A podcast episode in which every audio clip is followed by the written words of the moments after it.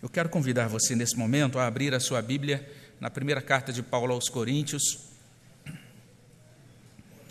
E nós vamos começar lendo primeiro aos Coríntios, capítulo 12, versículo 31. Primeiro aos Coríntios 12, 31. E nós vamos prosseguir essa leitura até o final do capítulo 13.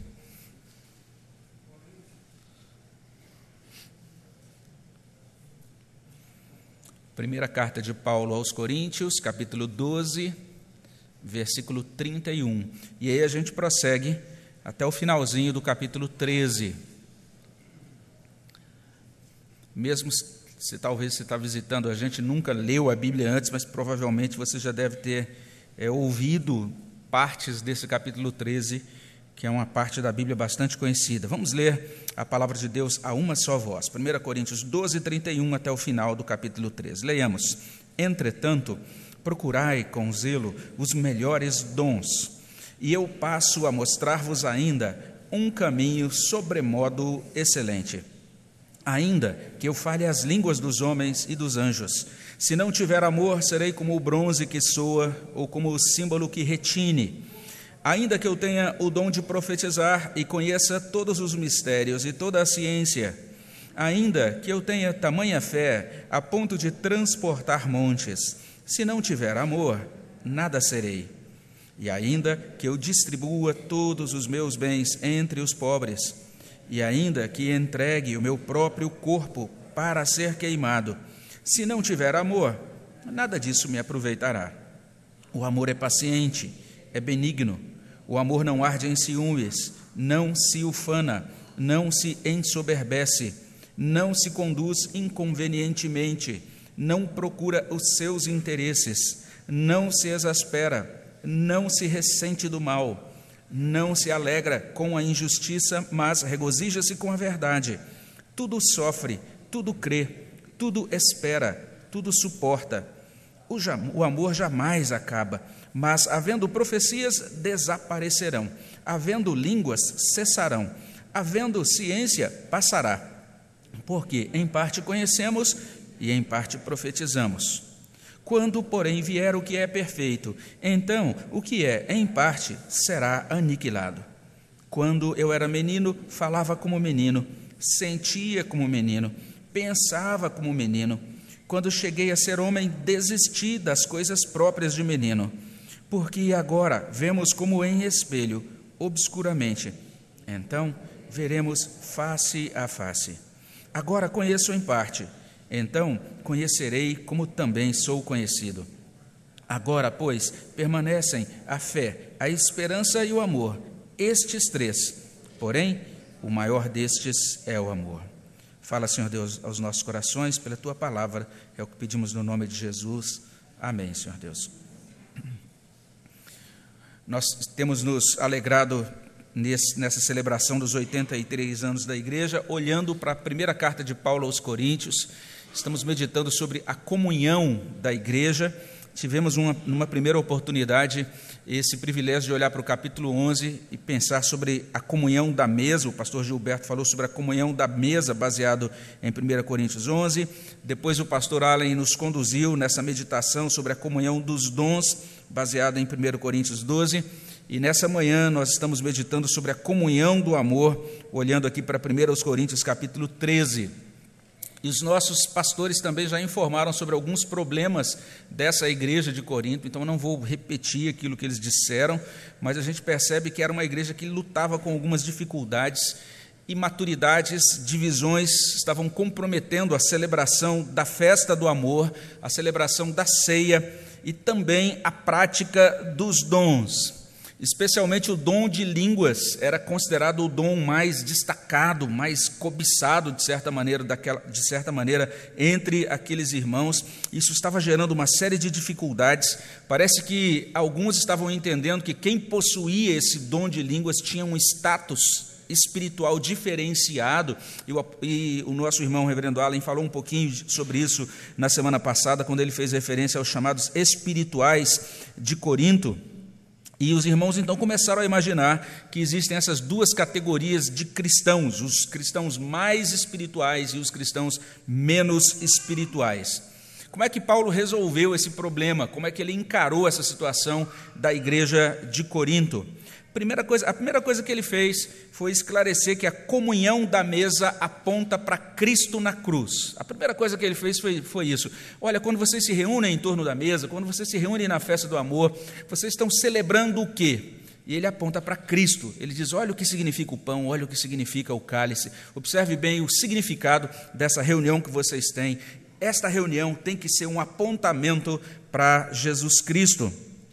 Em seguida, ele ensina lá no capítulo 12 que os muitos crentes que são capacitados com dons, então que, que veem todas as manifestações e podem realizar todas as coisas para Deus, esses muitos crentes participam de um único corpo, o corpo de Cristo. Então, mais uma vez, ele está apontando para Cristo, ele está dizendo: essas muitas capacidades que vocês recebem, elas não existem, elas não são dadas a vocês. Alguns de vocês ensinam muito bem, outros de vocês trazem mensagens de Deus que são muito edificantes, outros de vocês, inclusive, ajudam a curar, outros de vocês estão sendo é, usados para o governo da igreja, outros de vocês é, são mestres, enfim, vocês estão fazendo muitas coisas, mas entendam, não se trata de uma performance, de um desempenho individual todos fazem parte de um mesmo corpo, todos fazem parte do corpo que é o corpo de Cristo. Então ele aponta mais uma vez para Cristo, em 1 Coríntios 12, 27. Agora, o que Paulo está fazendo aqui? Ele está dizendo que os dons devem ser praticados com o amor de Cristo. É a mesma coisa. Ele está apontando para Cristo novamente. Isso vai ficar bem claro à medida que a gente olhar mais de perto para esse texto. Então a gente tem a cruz de Cristo, o corpo de Cristo, o amor de Cristo. É isso que Paulo está destacando aqui para tentar resolver as dificuldades que surgiram ou que existiam naquela igreja. Então a gente precisa entender, a partir desse ponto, que 1 Coríntios capítulo 13 não traz uma palavra de Paulo sobre é, amor fraterno, mera fraternidade. Também não é uma palavra de Paulo sobre amor romântico, ainda que muita gente gosta né, de é, usar esse texto em casamentos e coisas desse tipo.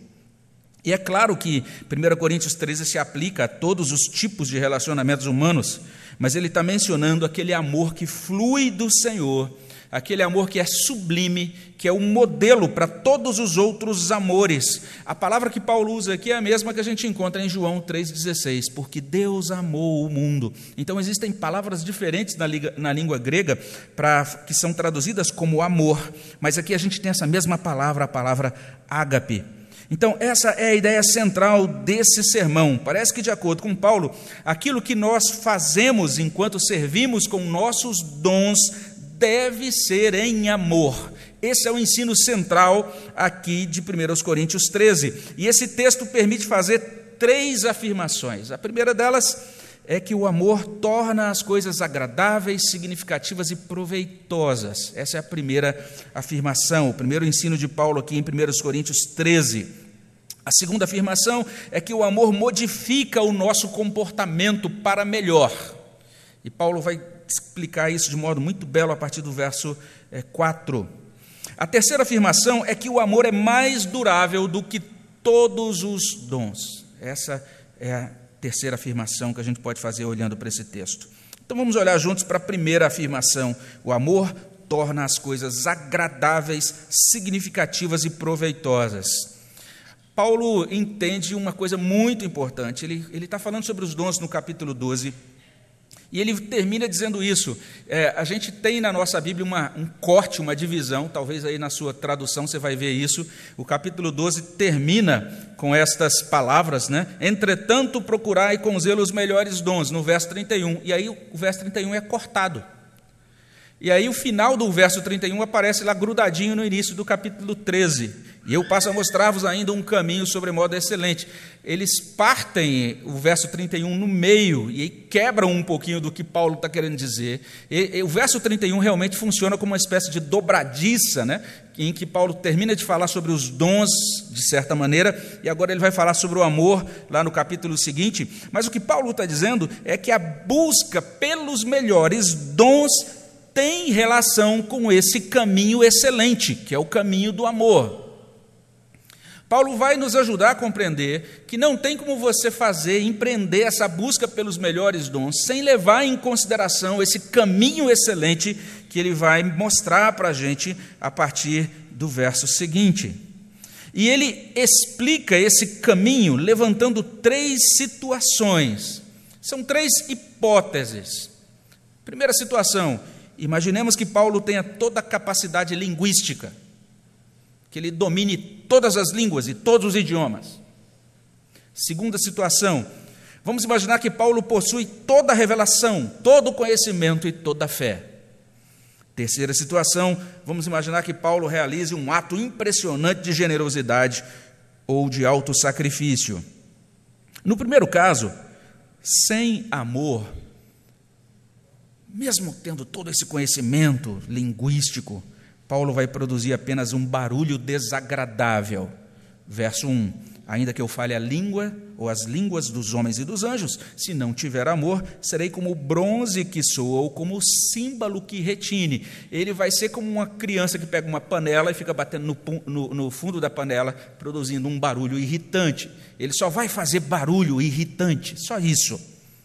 No segundo caso, sem amor, o resultado da soma de toda a quantidade de revelação, de todo o conhecimento, de toda a fé de Paulo, se ele não tiver amor, tiver tudo isso, mas não tiver amor, o resultado da soma disso é equivalente a zero, a nada.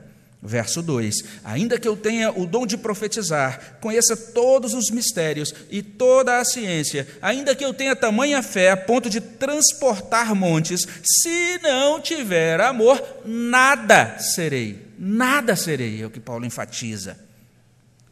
E Paulo vai mostrar que é o amor que faz o exercício de um dom espiritual ter significado. Ele vai nos ajudar a entender que sem amor, o exercício de dons é oco, é sem sentido. E aí, nesse terceiro caso, ele vai mostrar que sem amor, tanto as grandes doações quanto o alto sacrifício não trazem proveito nenhum, no verso 3. Ainda que eu distribua todos os meus bens entre os pobres, ainda que entregue o meu próprio corpo para ser queimado, se não tiver amor, nada disso me aproveitará. E esse verso 3 fala sobre fazer uma doação material, distribuir os bens entre os pobres. E é claro que os pobres vão ser beneficiados por essa doação, mas Paulo está enfatizando que é o amor que faz o exercício disso, que faz essa doação, ou que faz esse, esse ato de sacrifício ter proveito. Sem amor, nada disso me aproveitará. Sem amor, o exercício dos dons não traz nenhum proveito verdadeiramente espiritual. Isso então abre espaço para duas considerações. Primeira consideração: Paulo está nos ajudando a compreender que o pecado dentro de nós é algo tão profundo que é possível a gente usar os nossos dons é possível a gente fazer coisas dentro da igreja que parecem coisas para Deus, parecem coisas para o reino de Deus, mas que não passam, no fim das contas, de obras de autopromoção. Paulo está falando sobre isso. Esse era um dos problemas dos crentes da igreja de Corinto. Vamos tentar entender isso de uma outra maneira. As pessoas podem olhar para Paulo e podem enxergar, sabe quem? Paulo. Esse homem que é capaz de falar muitos idiomas, esse profeta que conhece tudo, esse homem cheio de fé, esse benfeitor entre os necessitados, essa pessoa que se esgota, que se sacrifica em favor da igreja, ou do ministério, ou de grandes causas. E quanto mais Paulo funciona assim, mais Paulo aparece mais Paulo recebe atenção. É cada vez mais consolidada a reputação e o ministério de Paulo. O resultado final disso é paulinismo, antropocentrismo, ou seja, o homem, Paulo, sob os holofotes e no centro de tudo. É isso que Paulo está dizendo. É possível fazer essas coisas todas sem amor, só para gerar como atos de autopromoção.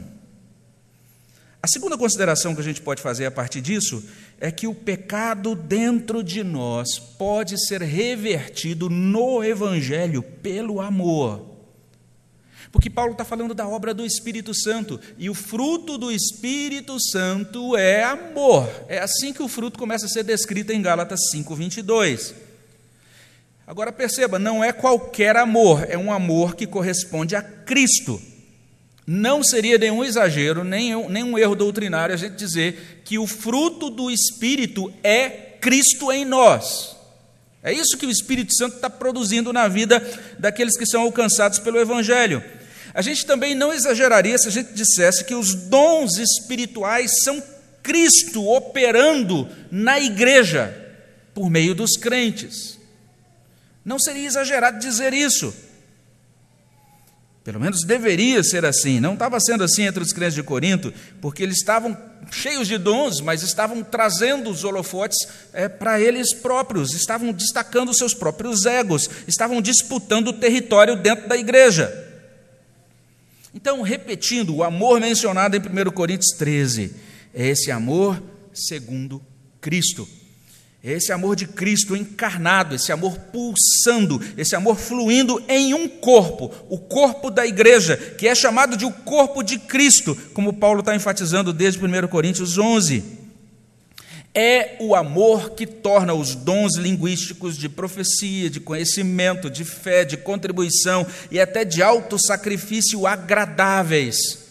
É o amor que torna tudo isso significativo, é o amor que torna tudo isso proveitoso. Sem o amor, sem esse amor conforme Cristo, essas coisas todas, os atos da igreja todos se, se deterioram em mera encenação, em mera projeção dos nossos egos, em mera idolatria do homem.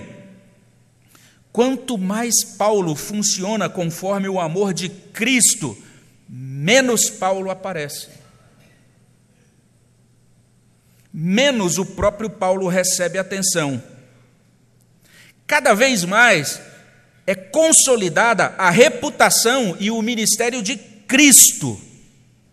O resultado final dessa vida em amor é cristianismo, é cristocentrismo é teocentrismo, é Deus e Cristo sob os holofotes e no centro de tudo. Ou como alguns têm, têm dito muito bem nos tempos atuais, o resultado disso é o Evangelho no centro. Então é assim que Paulo inicia o ensino dele. É o amor, conforme Cristo, que torna as coisas agradáveis, significativas e proveitosas. E esse apelo de Paulo ao amor vai se tornar mais urgente ainda quando a gente olhar para a segunda declaração a segunda declaração é esta: o amor modifica o nosso comportamento para melhor. E Paulo enfatiza isso usando 15 verbos em quatro versículos. Na nossa tradução, a gente às vezes se engana um pouco porque eles aparecem como adjetivos, mas lá no, na língua original a gente tem verbos. Paulo cita seis ações positivas, ou seja, seis coisas que o amor faz e ele cita nove coisas que o amor conforme Cristo não faz. Verso 4: o amor é paciente, ou seja, paciente assim como Cristo. Não é à toa que na revista e corrigida consta assim: o amor é sofredor. É aquele amor que consegue passar por uma situação, aguentar uma situação de grande dificuldade. Além disso, o amor é benigno. E aí a gente tem uma palavra que aparece uma única vez no Novo Testamento inteira, mas é uma palavra muito preciosa, porque essa palavra deriva de doçura. Então está dizendo que o amor produz esse, essa doçura na vida do crente. Daí a, a gente tem a tradução: o amor é benigno, a nova versão internacional, o amor é bondoso bondoso segundo Cristo. Essa doçura, essa benignidade estão no nosso Redentor, são, benig... são provém dele. Também o amor não arde em ciúmes. Algumas traduções trazem não arde, não arde em zelo. E outras traduzem também muito bem o amor não inveja. A ideia é exatamente essa, de você olhar para uma pessoa e dizer: ah, mas eu tenho que ultrapassar essa pessoa, sobrepujar essa outra pessoa. E não tem nada mais contrário a Cristo do que a inveja. O próximo verbo, o amor não se ufana. Literalmente, ele não se gloria, ou como tem outras traduções, ele não trata com leviandade na revista corrigida, não se envaidece, não se vangloria. E tem uma tradução bem contemporânea que diz assim: o amor não fanfarrona. Ele não é fanfarrão, daquele tipo que quer se mostrar. E Cristo serviu com modéstia com discrição. Em alguns momentos que a gente fica até fica assim, por que, que ele fez isso? Ele termina de realizar uma grande cura e diz: agora você não conta isso para ninguém. Ou então agora você vai ao sacerdote e oferece sua, sua oferta e não conta para ninguém que isso, que isso aconteceu. Que modéstia, que discrição. E o amor também não se ensoberbece. Literalmente está assim no original: o amor não se infla. E daí algumas traduções, ele não é arrogante, não é orgulhoso, não se incha de vaidade. Se inflar é o contrário de se esvaziar e se humilhar. É o que diz que é, são as ações de Cristo lá em Filipenses 2, 7 e 8. O nosso Senhor, ele se esvaziou e se humilhou até a morte de cruz. No verso 5, nós lemos que o amor não se conduz inconvenientemente e aí a gente tem algumas traduções. O amor não desonra, o amor não é rude, o amor não maltrata, porque o verbo usado por Paulo aqui no início do verso 5 pode se referir a um comportamento sexual promíscuo. Por isso que a tradução da revista e corrigida é bem interessante. Ela diz: "O amor não se porta com indecência". E outra tradução traz assim: "O amor não é indecoroso". E Cristo tratou e continua tratando todo ser humano com respeito, com decoro. O amor também não procura os seus interesses, no verso 5, ou seja, ele não é centrado em si, e aqui a gente se lembra de Cristo que viveu em função do bem dos outros, como a gente lê lá em Marcos 10, de 43 a 45, ele diz para os discípulos: se vocês querem destaque, não é esse o caminho, vocês têm que fazer, seguir o caminho do filho do homem que não veio para ser servido, mas para servir e dar a sua vida em favor de muitos. Além disso, o amor não se exaspera e a ideia aqui é isso: o amor não se deixa irritar além da medida. Ele não se ira facilmente. O verbo está falando daquela sensibilidade excessiva, aquela sensibilidade que se permite ficar irritado sem causa substancial. Cristo demonstrou uma paciência diante dos seus algozes, ele só se indignava com aquilo que feria a glória de Deus. Se isso não bastasse, o amor não se ressente do mal. E aqui Paulo usa uma palavra interessante, porque é uma palavra contábil. Paulo está dizendo literalmente isso, que o amor ele não fica fazendo contabilidade, contando as coisas ruins que aconteceram com a pessoa. Daí algumas traduções: o amor não se ressente, o amor não suspeita mal, o amor não guarda rancor, como traz a NVI. E Cristo demonstrou isso, ele perdoou os ofensores dele. Você pode depois conferir isso em Lucas 23, 34. Ali na cruz ele ora: Pai, perdoa-lhes, porque eles não sabem o que fazem. E ainda no verso 6, o amor não se alegra com a injustiça, mas regozija-se com a verdade. E parece que na cultura de Corinto, e não apenas lá no século I, mas também no Brasil no século XXI, o mais importante em uma disputa é vencer, mesmo que isso exploda o adversário, que isso prejudique o oponente. Mas Cristo não agiu assim. É o completo oposto de Cristo esse tipo de procedimento. E daí o verso 7 segue com quatro menções da palavra tudo. Tudo, tudo, tudo. Paulo faz questão de usar essa palavra várias vezes. Ele diz: o amor tudo sofre, ou seja, o amor tudo aguenta, o amor tudo tolera. E aqui a palavra, um verbo é bem interessante porque a gente encontra o sentido de sofrer ou de aguentar a fim de proteger. A palavra usada por Paulo aqui tem um sentido de cobrir, como um telhado cobre uma casa para proteger as pessoas que estão lá, e esse telhado então aguenta todo o tempo difícil para que as pessoas ali debaixo deles sejam protegidas. Essa é a ideia do texto aqui. E Cristo agiu exatamente assim, ele suportou tudo, ele tolerou tudo para nos dar proteção. E o amor também tudo crê, ou como dizem outras traduções, o amor tudo confia, porque o verbo aqui é exatamente esse: acreditar, confiar. O amor tudo confia. O amor escolhe, o amor decide confiar, no sentido de dar crédito. Esse é o sentido. Daí tem uma tradução que diz: o amor sempre confia. E Cristo agiu e Cristo continua agindo assim, deste modo para conosco. Se você está aqui nesta manhã, é porque Cristo está lhe dando crédito. É isso. A gente continua sendo testemunha de Cristo, apesar de às vezes a gente ser ruinzinho de dar dó e ele continua dizendo: Vocês são as minhas testemunhas. Ele está nos dando crédito. Nós somos acreditados, nós somos creditados pelo amor dele. Isso tem relação com o verbo seguinte: o amor tudo espera. Ele produz esperança. Cristo fez assim com Pedro, lá em João 21, 15 e 17 quando ele chega para Pedro e pergunta três vezes se Pedro o ama, e ele continua fazendo conosco no trato do Evangelho, e o amor tudo suporta, e a tradução literal seria mais ou menos assim: o amor sempre persevera, ou ele tudo persevera. Ou seja, o amor não chuta o balde, o amor aguenta até o fim. E Cristo nos ama até o fim, como disse que ele amou os discípulos lá em João 13, 1. E Cristo não nos abandona, como ele promete lá em Mateus 28, 20. Então são 15 verbos em quatro versículos. Todos esses verbos estão informando sobre comportamentos do amor conforme Cristo. Coisas que Cristo fez e coisas que Cristo continua fazendo, e coisas que Cristo não fez e não faz. Então, Olhem para o amor de Cristo, olhem para o amor de Cristo, olhem para o amor de Cristo. É isso que Paulo está fazendo em 1 Coríntios 13.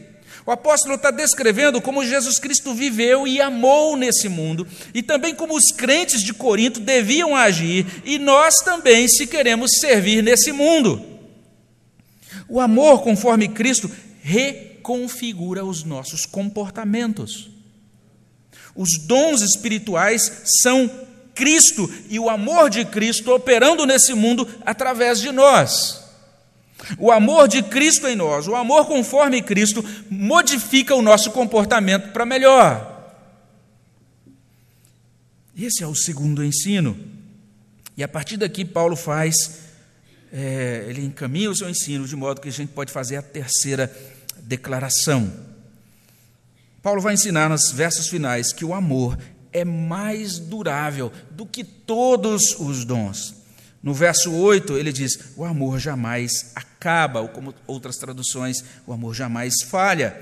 Ele vai contrastar esse amor que jamais falha, esse amor que dura para sempre, com os dons mencionados no fim do verso 8. Ele diz assim: Mas havendo profecias desaparecerão, havendo línguas cessarão, havendo ciência passará, Aqueles crentes precisavam entender por que o amor é importante. Olhem para esses dons: profecias, línguas, conhecimento ou ciência. Eram dons muito preciosos para eles. Paulo está falando sobre isso desde o início da carta. Desde o iníciozinho de 1 Coríntios, ele está fazendo algumas confrontações para que os, os coríntios possam é, compreender adequadamente esses dons. Eles são importantes, eles são destacados, eles são preciosos, eles são buscados. Paulo diz: todos eles vão desaparecer. Vocês estão colocando como centro coisas que vão sumir.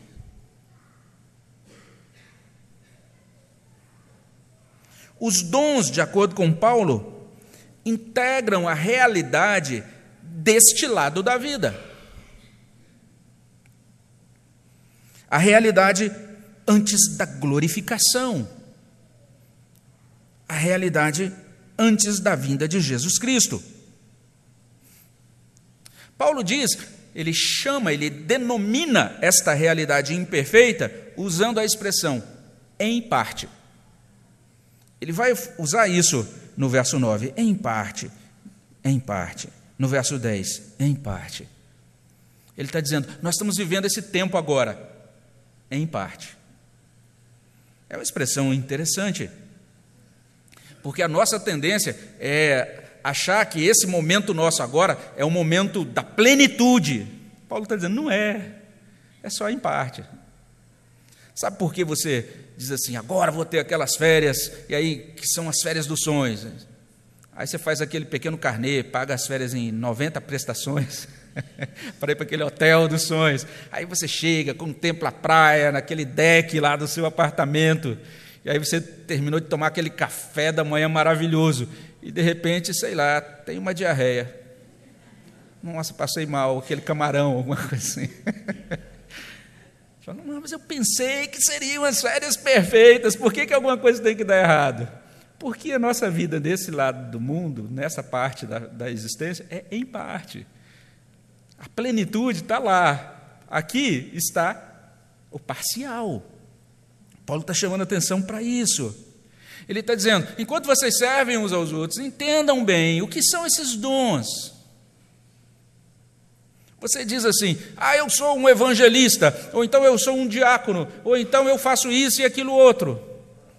Pois bem, quando a gente chegar no céu, a gente vai ser apenas a família de Deus lavada no sangue do Cordeiro. Esses cargos todos, os crachás todos vão ficar para cá, do lado de cá. Não vão chegar lá. Então, se nós cremos em Cristo, nós já começamos a desfrutar de bênçãos muito preciosas. Paulo fala sobre isso no verso 9. Em parte conhecemos, em parte profetizamos. São coisas muito preciosas, mas são apenas em parte. Se a gente crê em Cristo, como a gente viu lá em 1 Coríntios 11, 26, toda vez que a gente come do pão e bebe do cálice, a gente anuncia a morte do Senhor até que ele venha. Ou seja, nós estamos esperando pela segunda vinda dele, pela chegada da perfeição, pela consumação. Verso 10: Quando, porém, vier o que é perfeito, então o que é em parte será aniquilado. E Paulo vai enfatizar isso com três ilustrações. Ele vai dizer: essas situações que eu vou mostrar para vocês explica um pouco, nos ajuda a compreender isso um pouco melhor. Nos ajuda a compreender que algumas coisas são transitórias mesmo, e ele usa três ilustrações. A primeira, ele diz assim: na primeira, ele diz assim: hoje somos como meninos, mas chegará o tempo em que seremos adultos. Verso 11: Quando eu era menino, falava como menino, sentia como menino, pensava como menino. Quando cheguei a ser homem, desisti das coisas próprias de menino. Essa ideia é repetida algumas vezes aqui na primeira carta aos Coríntios. A gente vai falar um pouco mais sobre isso à noite. Paulo fala sobre, um, fala sobre isso no início da carta, ele retoma essa mesma ideia aqui no capítulo 13, ele vai voltar a ela no capítulo 14 ele está dizendo: é ótimo ser menino, mas é ótimo ser menino na, na fase certa. Você chegar aos 60 anos sendo menino não dá. A gente precisa crescer, a gente precisa amadurecer. Quando a gente se torna adulto, a gente abandona as coisas de menino e aí você deixa o ioiô para lá e vai lidar com outras coisas de adulto. E é isso, existe uma transição, existe uma maturidade que chega. Paulo está dizendo: é isso, nós vamos chegar a esse momento de maturidade, ainda não chegamos. No verso 12, agora, porque agora vemos como um espelho obscuramente, então veremos face a face. É a segunda ilustração. Hoje a gente vê as coisas embaçadas. Eu mostrei para Miriam essa semana uma foto, uma, uma, foto de um espelho do século I. Que a gente hoje tem espelhos excelentes, não é? Hoje tem gente que até antes do culto dá uma invertida na câmera do celular para retocar a maquiagem e tal, rapidinho, porque até a câmera é ótimo, dá uma ótima resolução. Mas na época de Paulo, os espelhos eram literalmente como cuias, como se fossem assim, bacias de bronze, era metal. Então você só tinha um reflexo muito distorcido, não era claro. Então agora a gente vê as coisas distorcidas, embaçadas, de modo parcial. Mas vai chegar o dia em que a gente vai ver claramente. Nós vemos como espelho agora, mas nós vamos ver face a face. Terceira ilustração, hoje nós conhecemos parcialmente, mas chegará o dia em que conheceremos como também somos conhecidos. Verso 12 no finalzinho. Agora conheço em parte, então conhecerei como também sou conhecido. E tem um servo de Deus que explica esse texto assim. Ele escreve o seguinte: Quando os crentes partem desta vida terrena, eles deixam para trás tudo o que é imperfeito, tudo o que é incompleto adentram o céu, experimentam a alegria e a paz de um estado sem pecado. Mas sua perfeição não será completa até que aconteçam a volta de Cristo, a ressurreição e o juízo final. No fim do tempo cósmico, os dons espirituais que os crentes agora possuem em parte cessarão. Seus dons espirituais imperfeitos sobre a terra serão superados pelo seu perfeito estado de conhecimento na consumação. Paulo está falando sobre isso. E eu não sei se você prestou atenção, mas ele inicia e termina o capítulo 13 falando sobre os três dons: profecia, línguas e ciência. Ele começa falando, ainda que eu fale as línguas, depois, ainda que eu profetize, ainda que eu conheça todas as coisas.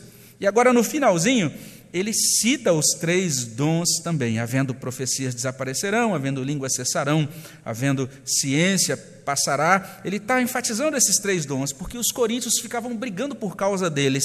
E essas coisas que eram tão estimadas pelos coríntios, pelas quais eles brigavam, Paulo está dizendo: isso pertence apenas a essa existência que é em parte. Virá o que é perfeito, e o que é em parte será aniquilado, e na consumação do reino nós veremos face a face, deixaremos de conhecer em parte. E daí ele conclui com essas palavras que são inesquecíveis no verso 13: Agora, pois, permanecem a fé, a esperança e o amor. Estes três. Porém, o maior destes é o amor. Então, de um lado, ele, ele apresenta três dons: línguas, profecias e conhecimento ou ciência. Mas do outro lado, ele apresenta agora três virtudes: fé, esperança e amor. E tanto os dons quanto as virtudes são operados pelo Espírito Santo. E até dentre estas virtudes, o amor dentre elas é a maior. Ou seja, o amor é mais durável do que todos os dons. É assim que Paulo finaliza este capítulo que é impressionante. E se a gente chega aqui, a gente pode concluir. Eu não sei se você se lembra da ideia central deste sermão. Aquilo que fazemos enquanto servimos com nossos dons deve ser em amor. É isso que Paulo está ensinando para esses irmãos da igreja de Corinto. Isso foi desdobrado aqui em três declarações. É o amor que torna as coisas agradáveis, significativas e proveitosas. É o amor que modifica o nosso comportamento para melhor e o amor é mais durável do que todos os dons. Se você ainda não é cristão, entenda isso. Deus é amor. Não sei quantos questionamentos você tem sobre o ser de Deus, o modo, aquilo que você já leu, né, e os argumentos que você tem que são contrários a Deus. O Evangelho traz isso de modo muito claro. Deus é amor. Ele nos amou tanto ao ponto de enviar Jesus Cristo para morrer no nosso lugar. Jesus Cristo morreu no nosso lugar, Jesus Cristo ressuscitou, venceu a morte, Jesus Cristo enviou o Espírito Santo. Ao fazer isso, Jesus Cristo assegurou vitória sobre o pecado e sobre Satanás.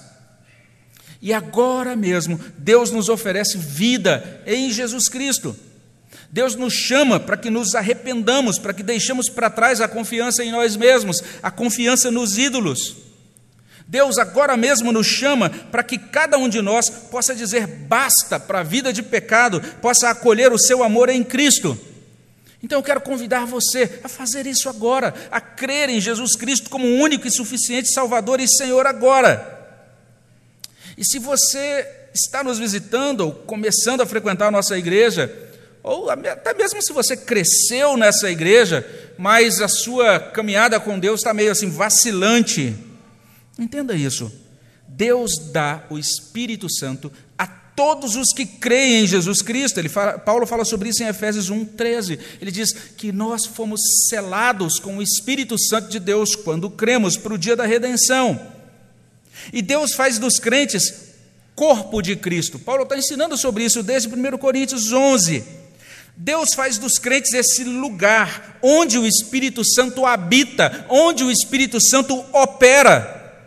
Então, se isso é assim, coloque a sua confiança no Senhor Jesus Cristo, receba nesta manhã a salvação como dom de Cristo, receba nesta manhã esse poder para a transformação da sua vida como fruto do Espírito, receba nessa manhã as capacidades para servir ao Senhor, os dons do Espírito. E se você chegou aqui vazio, ou talvez se você chegou aqui cheio de sujeira e de trevas, saiba que você pode sair daqui hoje limpo, liberto, cheio do Espírito Santo de Deus. É sobre isso que Paulo está falando. Arrependa-se, acredite em Cristo, receba o Espírito Santo. E pertencendo a Ele, peça ao Senhor que ajude a conformar a sua vida conforme o amor de Cristo. Comece isso logo. Se você já está nesse caminho, prossiga. Se você deixou esse caminho, se você tá, de repente foi tomado por alguma circunstância ou alguma coisa que o conduziu ao ressentimento, retome uma caminhada de amor segundo Cristo, para que a vida tenha gosto, para que você possa servir com alegria. Para isso é necessário amor, para que as coisas deixem de ser vazias, elas têm que ser preenchidas com amor. Para que o roteiro da vida seja proveitoso, o destino final tem que ser o amor. E não tem nada mais poderoso para transformar o nosso comportamento do que o amor segundo Cristo. O amor segundo Cristo nos faz pacientes e benignos, dissolve o ciúme invejoso, toda inclinação para nos gloriar em nós mesmos. O amor segundo Cristo elimina a arrogância, o trato desonroso. O amor segundo Cristo nos faz olhar além do nosso próprio umbigo, nos dá controle sobre a nossa irritabilidade, nossa tendência à irritação, nos cura de ressentimentos. O amor segundo Cristo nos faz alegres com coisas agradáveis a Deus, nos faz combatentes da verdade. O amor segundo Cristo nos capacita para sofrer e proteger, para acreditar, para ter esperança, para suportar tudo. Paulo aplica o Evangelho para resolver as questões, os problemas daqueles irmãos de Corinto. Não existe problema, na verdade, não existe situação, não existe circunstância que não possa ser resolvida ou que não possa ser olhada por um ângulo diferente a partir do Evangelho. Um servo de Deus sugere que Paulo está chamando a atenção dos coríntios para uma verdade maravilhosa. Ele escreve assim: existe algo maior do que todo e qualquer dos dons algo que não é de si mesmo um dom espiritual concedido a apenas alguns membros do corpo, mas sim o alicerce. Existe um modo de vida que deve dirigir a expressão de todos os dons: o amor. Vale a pena a gente lembrar disso quando a gente completa 83 anos de igreja organizada. Como é que nós vamos lidar com os desafios atuais e os desafios vindouros da igreja. Como é que a gente vai lidar com toda essa nova configuração da cultura, do mundo, no século 21? Lá em 1937, um pequeno grupo se juntou e no dia 4 de março decidiu o seguinte: nós vamos ser igreja. Nós vamos viver o amor de Cristo aqui. A resposta a todas essas questões contemporâneas, atuais, parecem muito complicadas e que geram um monte de congressos, é muito simples. Nós vamos caminhar como igreja, uma igreja centrada no amor conforme Cristo, igreja centrada no Evangelho. Amém, meus irmãos? Vamos orar ao nosso Deus? Baixe sua cabeça, vamos orar. Aplica, Senhor Deus, nos nossos corações a tua palavra, conforme o teu propósito. Te agradecemos, ó Deus, pela bênção de podermos estar aqui, ligados ao Senhor e uns aos outros por meio de Cristo. É no nome dele que oramos. Amém, Senhor.